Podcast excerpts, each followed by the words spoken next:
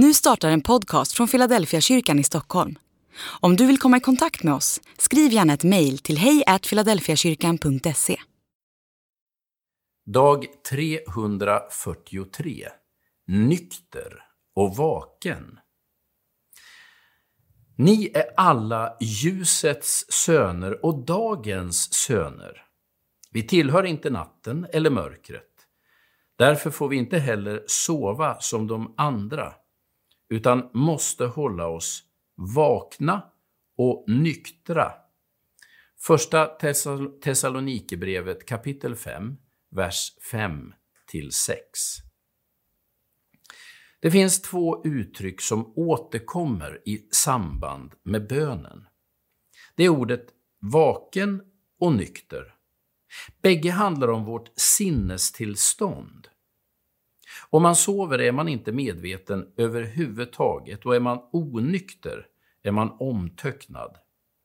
I bägge fallen är man direkt olämplig som beslutsfattare och man vet inte var man sätter ner sina fötter.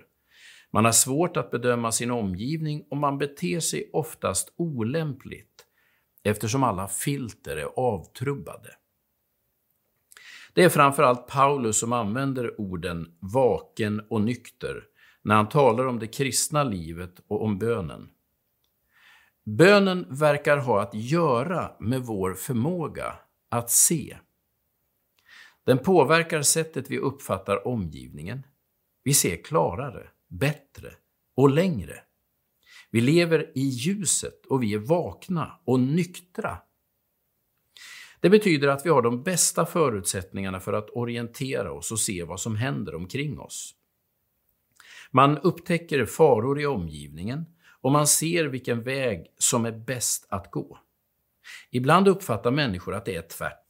Man tror att människor som ber bara är upptagna av den andliga världen och ointresserade av den vanliga världen där alla andra lever.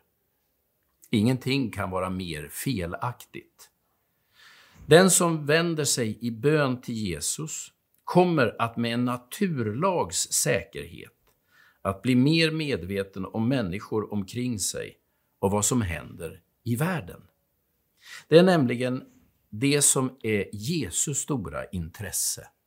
Så älskade Gud världen, står det i Johannes kapitel 3 och vers 16.